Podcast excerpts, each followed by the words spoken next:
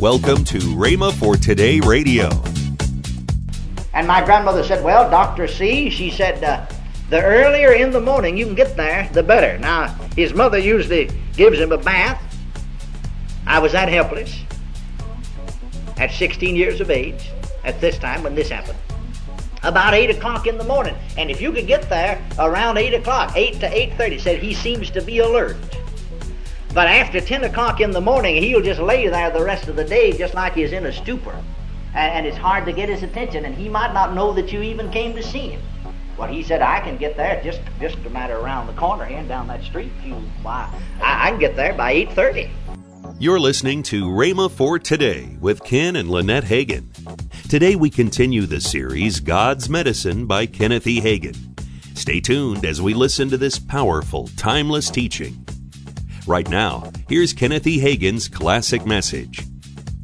And here Jesus said, What things soever ye desire, when ye pray, Believe that you receive them, and ye shall have them. Now, I want to tell you, it was like somebody turned a light on my room.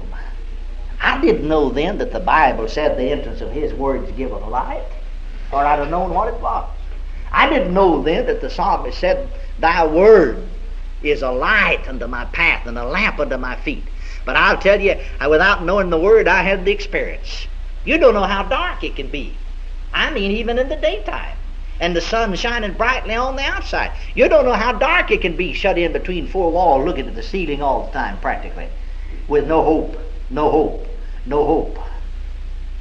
And I'll tell you, when I read that verse of Scripture, just like somebody turned a light on in the dark. That whole room seemed to me to be lighter. And on the inside of me, there seemed to be light. And I thought, thank God, I never memorized that Scripture. I read that one time, brother. I didn't even read it twice. I've never forgotten it from that day to this. It just sort of branded itself on my heart like a you'd brand a calf with a branding iron. But I want to tell you that old devil's a mean devil. Amen. The minute that light came, I remember here he came. And of course, I didn't know then it was the devil. I didn't have enough spiritual discernment about me to know. But here something from without came. The suggestion, the thought came to my mind. I know now it was the devil. Something said, now that doesn't mean what things soever you desire spiritually or physically. That just means what things soever you desire spiritually when you pray, believe you've received them. Out went the light. He put the light out. Just like you'd turned a light off in the room. I'm in the dark again. I believe what he said, you see. There's no hope. I have to die. Then I thought, I know what I'll do. I know what I'll do. The thought came to me, I know what I'll do. I'll send for my pastor. He'll know what that means. Isn't that strange? And really foolish that you'd have to send to ask anybody whether Jesus told the truth or not. Are you hearing me? But too many times we're there. I'll send for my pastor, and I'll be honest with you, up till that time I had great confidence in him. I, would have believed anything he told me. And so many times, friends, we're not really following God anyway, we're following men. I tell people constantly, don't you believe anything because I say it. That don't make it so. If I can't prove it by the Bible, don't you believe it. Don't you accept it. I've got no right to be putting my opinion off on you or my theory or what I think about it. I don't even have any right even to preach my convictions. I live my convictions and you live yours. You don't have any right to impose your convictions on me. I have no right to impose mine on you. Paul didn't tell Timothy, preach your convictions. He said, preach the word. Yes. Amen. You preach the word. Well, I called my dear grandmother and asked her to the bedside and asked her if she'd go now, I'd been bedfast for months and my pastor hadn't been there. So she said she would. Well, she walked. Actually, he didn't live but about, oh, three, maybe three and a half, four blocks at the most from our house. And she walked to that parsonage and rang the doorbell. And the maid answered the door, and so she asked to see the pastor, Dr. C. So she was invited to the living room, and he came in, and she told him, and he remembered me because I was a faithful attendant to Sunday school and church, never missed on Sunday morning for years. And so, uh, but it's a big church, and he said, Well, we'd missed the boy, didn't know what happened. Well, he's been sick in bed here for these months. He wants you to come to see him. Well, now, he said, Miss Drake, he said, I, I can't come tomorrow. It was a Tuesday. She went, I have to go to Dallas tomorrow.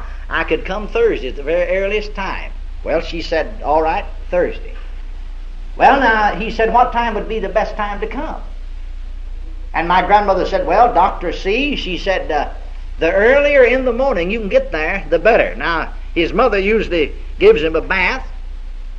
I was that helpless at 16 years of age at this time when this happened.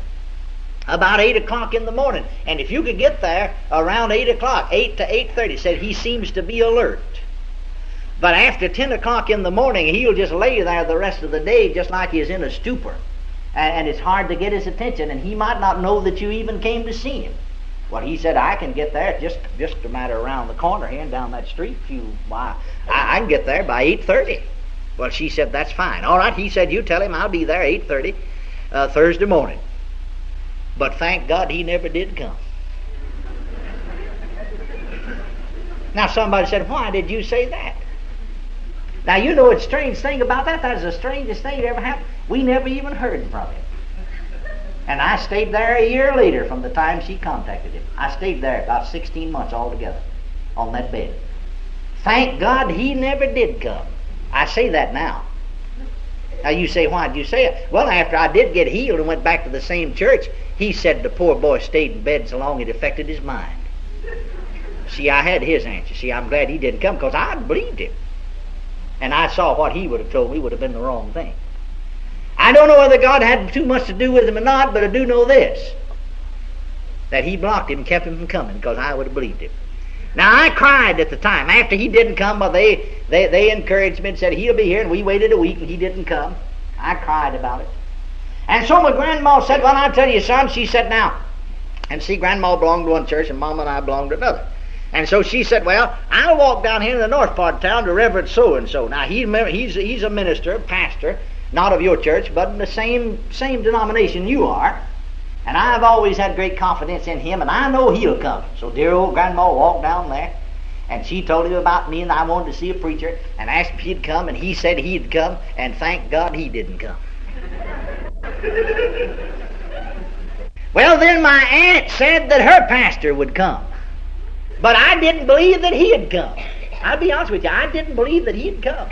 She said she had talked to him and told him that I'd wanted a preacher to come and that tried to get my pastor to come and he wouldn't come or didn't come. And then another preacher of my denomination that I belong, me and Mama belonged to another church, all right. But he said, Well, you tell him he remembered. She said, I asked him if he remembered my little nephew that used to come here. Yes, he remembered it. And he'd come. Well, she told me he said he'd come, but I didn't believe it. I'll be honest with you. But then I decided, you know, I knew it. I, I thought my church, you know, was the only one right anyhow. and, uh, and if those preachers didn't come, well, I knew nobody else would do it. But one day, and I think God just let my hearing be keen that day. My sight wasn't, the devil let it be keen.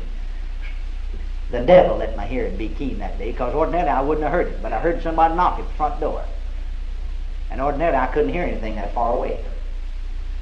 And then somebody went to the door, and the minute I heard his voice, I knew that was Dr. W.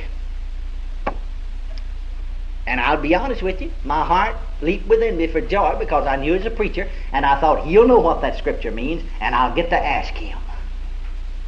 And bless God, I knew if it meant what I thought it did, I was coming out of there. And so no one was allowed in the room but one at a time. The doctors wouldn't allow but one of the family in the room. I was home, bed, see, sick, in bed at home. But nobody but one at the time was allowed in the room. And so none of the family came in. They just took him to the door and opened the door and let him in. Explained to him that no one was allowed in the room but one person at a time. Well, I had heard everything that was said. Ordinarily, I couldn't have heard that much and that keen, but I did. But I couldn't see him until he, I, I felt him take my hand and stoop over me, and then his, his face came into focus. And so I knew he was there. Well, I was partly paralyzed, and, and, and my throat and tongue, and I, I'd, I'd say a lot of things backwards. I can't tell you, but I just would. and it'd take me a long time before I could get some things out. It would just take a long time. My, my brain didn't seem to work right. And it'd take me a long time. I'd have to stumble around for 10 minutes before I could ask the question. And I was moving my mouth and lips and tongue trying to say something, and it looks terrible sometimes. If you are partially paralyzed, you're, you're, you're just a, you know, you're trying to say something and, and making a sound, can't get anything out, and it seems like you're, you're just nuts or something. I was trying to ask him, I was trying to say, here's what I was trying to say. I was trying to say doctor and call his name, it began with a W. Uh, get, get, get that Bible right there on that table and turn to Mark 11, 24 and read it and tell me what it means. Tell me if it means what it said. That's what I was trying to say. But I couldn't get it out. I, I, I, was just, just a stuttering and, and putting out a sound and couldn't frame the words. And before I could get anything out, he just stooped over and looked at me for a minute, and me a struggling and trying to talk. And I guess he saw the condition then and thought, well, I couldn't get through to him anyway. And so he patted my hand. He held my hand in his and patted the back of it and put on his professional voice and said, Just be patient, my boy.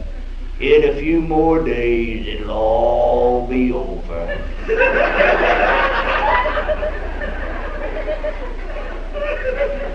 oh, dear God, I know you laugh, but I can't laugh. I can't tell it yet after 30 years without crying. Oh, my God. Brother, brother, he laid my hand down on my breast and left that room. You don't know how dark it was. There's no use me to ask him. I've got my answer. He left me a sputtering trying to ask him, but I held my answer. If he thought there was any help for me, he'd have told me so. I thought if he knew that verse of scripture meant what it said, he'd have told me. He don't think there's any hope either. They've told him what the doctor said. You're listening to Rhema for Today with Ken and Lynette Hagin. Call now to get this month's special offer. Backed by popular demand, it's Lynette's Bargain Bag, and it features resources all about healing. The Healers in Your House Slimline Book, Seven Hindrances to Healing Mini Book, the Executing the Basics of Healing book, all three by Ken Hagin. Plus, Keys to Scriptural Healing Slimline Book, and the book God's Word on Divine Healing, and Healing Faith on CD by Kenneth E. Hagin. All for the incredible bargain price of $19.95. Call today. Call 1 888 Faith 99. That's 1 888 Faith 99. Or if you prefer, write Kenneth Hagin Ministries. Our address is P.O. Box 50126, Tulsa, Oklahoma 74150. Don't forget for faster service, order online at rhema.org. That's R-H-E-M-A dot O-R-G. Now, let's join Ken and Lynette Hagin. You know, we're still over in Oklahoma City with Yes. uh, with our church over there, and it's not video; it's live. That's right. And, we are there in you know, uh, what I what I've what I've done here because I wanted to do this, but I didn't want to do a video, and I said, "How am I going to do it?" So I remembered that people started a Saturday night service so people could be off on Sunday, Mm-hmm. and I said, "Hey, let's." Do Sunday morning on Sunday night, and people that work or, or, or just want to have the weekend off can come Sunday night and get the same experience that you would That's have on Sunday morning Or like to sleep late. or like want- to sleep late right. and want to come. We're over there. Uh, experience Sunday morning on Sunday That's night at 6 p.m. 8921 Northwest Expressway. in Oklahoma City. Come That's on right. out and be with us. In fact, uh, we, what, just uh, the other Sunday, there were several people that said they heard it on the television. Mm-hmm. That's right. So come on out and be with us. Tomorrow on Rhema for Today, we continue with the teaching by Kenneth E. Hagin, God's Medicine. Thanks for listening to Rhema for Today with Ken and Lynette Hagin.